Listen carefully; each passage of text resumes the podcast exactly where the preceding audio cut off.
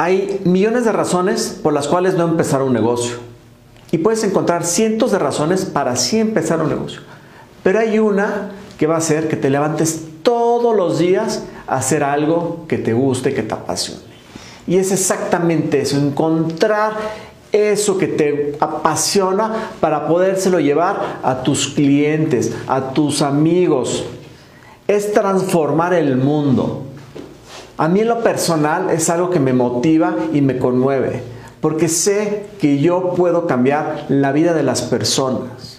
Es algo que me encanta hacer el ver cómo se transforman las personas y cómo van transformando a su vez el entorno en donde están.